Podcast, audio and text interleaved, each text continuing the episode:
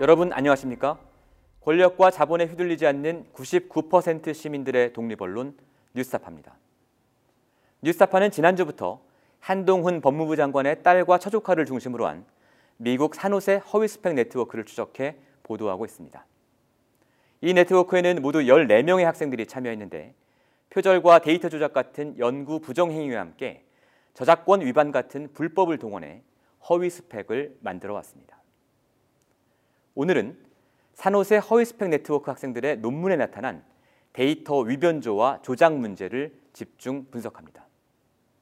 뉴스타파가 확보한 학생들의 논문은 모두 25편인데 이 가운데 설문조사 등 데이터에 기반한 실증 연구 논문은 5편이었습니다. 저희가 이 5편의 논문을 하나하나 확인해 보니 황당한 사례들이 많았습니다. 그중 한 편에는 저희가 이미 지난 화요일 보도해 드린 것처럼 한국의 촛불 집회에 흑인과 히스패닉이 참여했다는 데이터가 들어 있었습니다. 오늘 보도해 드릴 다른 논문에는 역시 황당하게도 미국 캘리포니아 주민들의 치아 건강에 관한 논문에 브라질 환자들의 데이터를 도용했습니다. 이명주 기자가 첫 번째 사례를 보도합니다.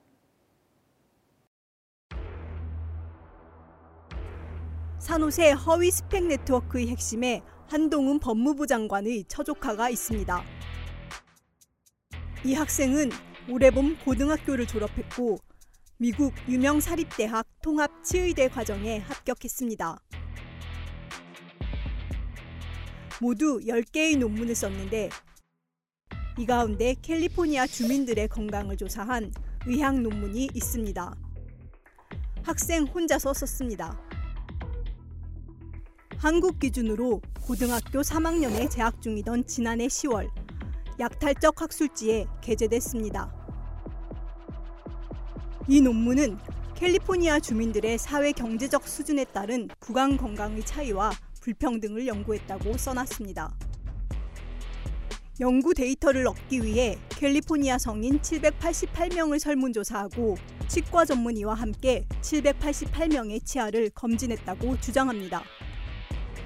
학생은 실제로 이런 조사를 수행하고 논문을 썼을까? 논문 3페이지. 도표 2를 설명하는 문장이 나옵니다.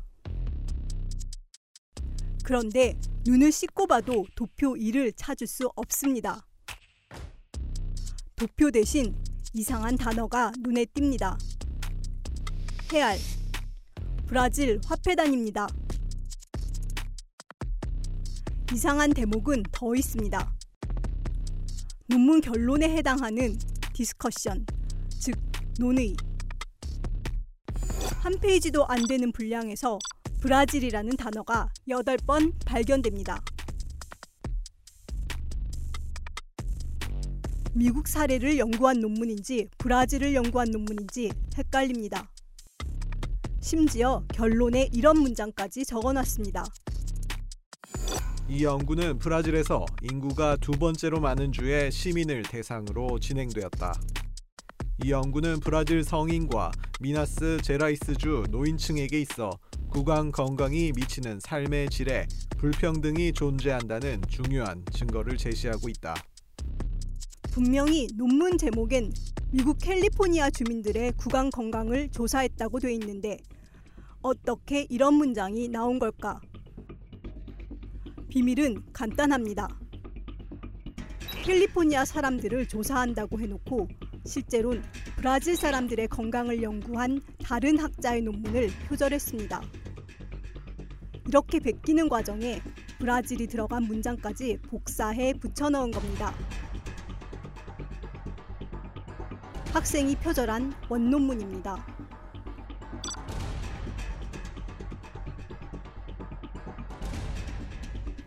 표절률 75%가 나옵니다.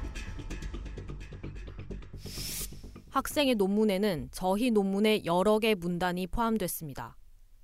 학생 논문의 discussion 부분을 보면 미국 상황을 논하지 않고 저희가 연구한 브라질 상황이 나옵니다.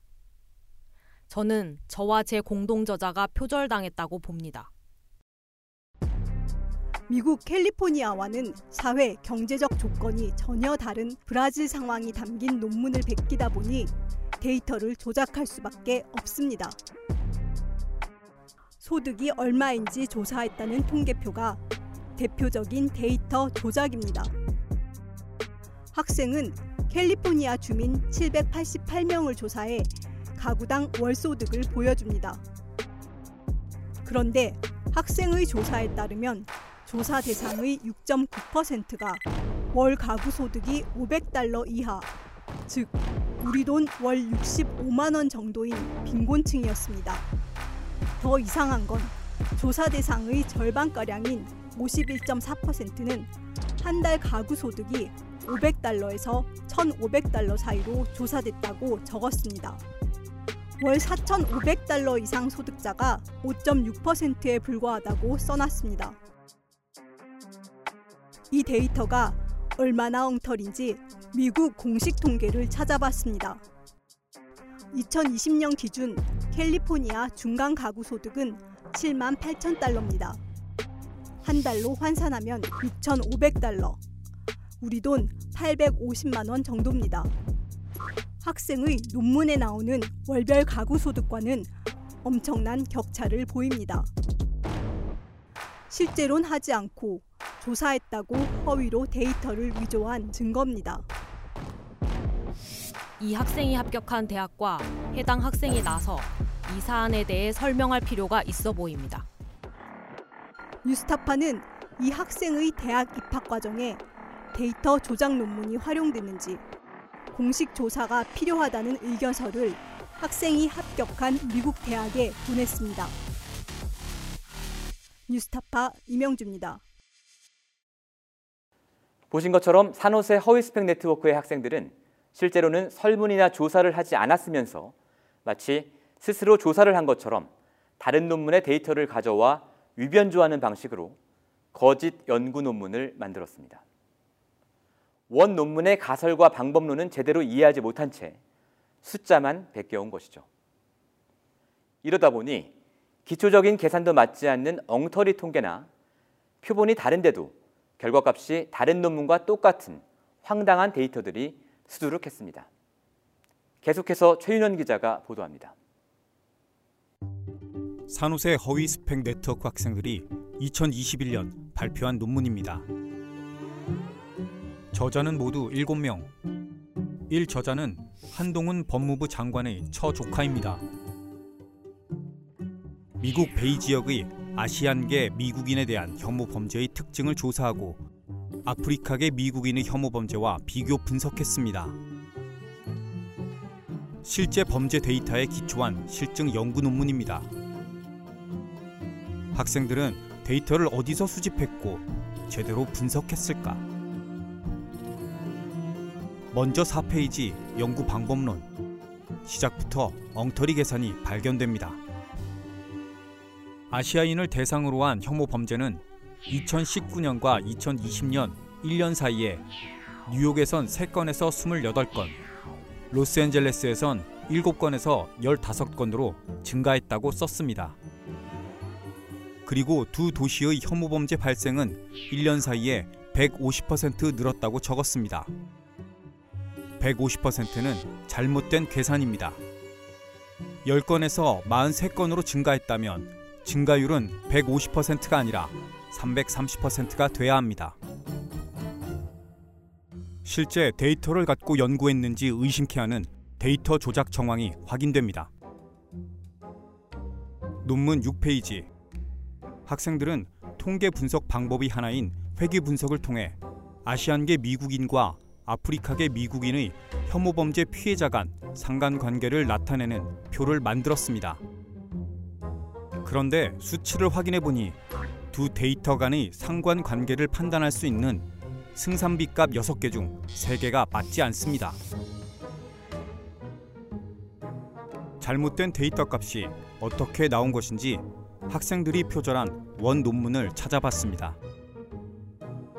2021년 발표된 아시안계 미국인에 대한 혐오 범죄의 특성을 분석한 논문입니다. 그런데 학생들은 원 논문의 데이터를 베끼면서 범죄자 연령대, 발생 지역, 발생 시간 등 각종 통계를 뒤죽박죽 가져왔습니다. 하나씩 살펴보겠습니다. 학생들은 원 논문에 나오는 범죄자 성별 중 남성 데이터를 피해자 연령 18세 미만 데이터 자리에 가져다 놨습니다. 범죄 발생 상업 지역 데이터는 피해자 연령 18에서 34세 구간의 데이터로 옮겨놨고 범죄자 연령 18에서 34세 구간 데이터는 피해자 성별 중 남성 데이터로 범죄 발생 시간대에 속하는 데이터는 피해자 연령 35세에서 64세 구간 데이터로 바꿔놨습니다. 이렇게 뒤죽박죽 옮기던 중 음수를 양수로 착각해 마이너스 부호를 빼고 수치를 잘못 적기도 했습니다. 범죄 피해자의 주거 데이터도 여러 항목의 데이터를 뒤죽박죽 짜깁기 해놨습니다. 이렇게 데이터를 엉망으로 짜깁기 한 결과 학생들의 논문에 나오는 생산비 계산 11개 중 5개가 틀린 것으로 확인됐습니다. 엉터리 계산은 또 있습니다. 논문의 결론 부분. 학생들은 범죄자 데이터를 분석한 결과 아시아계 미국인들에 대한 증오 범죄는 백인 범죄자들보다 비백인 범죄자들에 의해 발생할 가능성이 더 높다는 결론을 내리고 있는데 비교한 두 데이터의 값이 똑같습니다.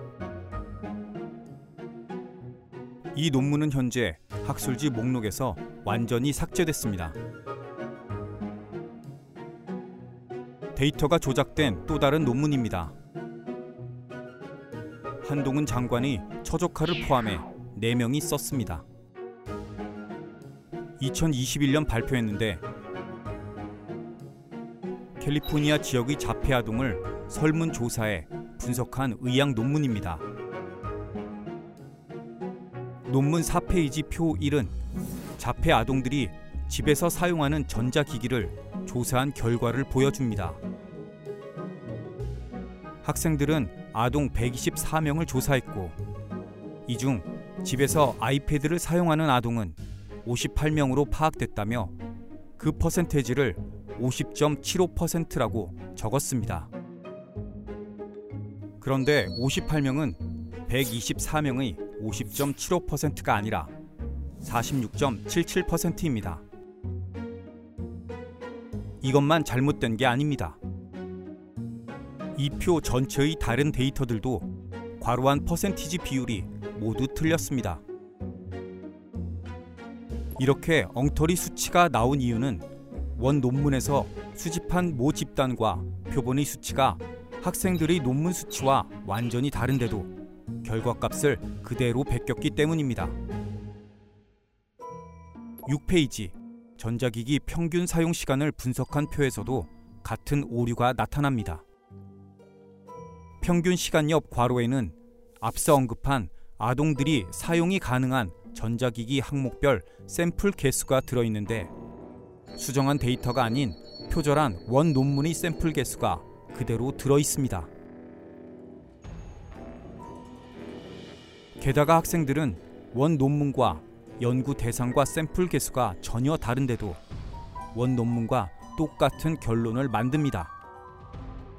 즉, 자폐 아동이 전자기기를 사용하는 시간에 영향을 미치는 변수에 대한 추정 결과가 소수점 둘째 자리까지 똑같은 엉터리 표절 논문을 발표했습니다. 이 논문 역시 현재 온라인 학술지에서 삭제됐습니다. 뉴스타파 최윤원입니다. 저희의 보도를 두고 일각에서는 직계 가족도 아닌 처조카의 논문까지 깨알같이 검증하는 것은 지나치지 않느냐는 지적이 있습니다. 그러나 다시 한번 말씀드리지만 저희가 보도하는 산호세 허위스펙 네트워크에는 한동훈 장관의 처조카뿐 아니라 딸도 포함되어 있으며 이들이 네트워크의 중심축을 이루고 있습니다. 다시 말해 만약 문제가 되지 않았다면 한동훈 장관의 딸 역시 처조카들과 매우 비슷한 방식으로 스펙을 쌓아 미국 명문대에 진학한 뒤 유학파 출신의 엘리트로 돌아왔을 가능성이 높다는 뜻이죠. 저희가 드러내고자 하는 것은 한동훈 장관 처가와 14명 아이들만의 반칙이 아닙니다. 돈과 정보, 반칙과 불법을 통해 계급을 재생산하고자 하는 1% 기득권의 행태를 보다 선명하게 드러내고 과연 이대로 괜찮은 것인지를 묻고자 하는 것입니다. 공정과 상식을 내세워 당선된 윤석열 정부의 법무부 장관이라면 그 질문에 대답해야 할 의무가 있다고 저희는 생각합니다. 주간 뉴스타파는 다음 주 목요일 저녁에 돌아오겠습니다.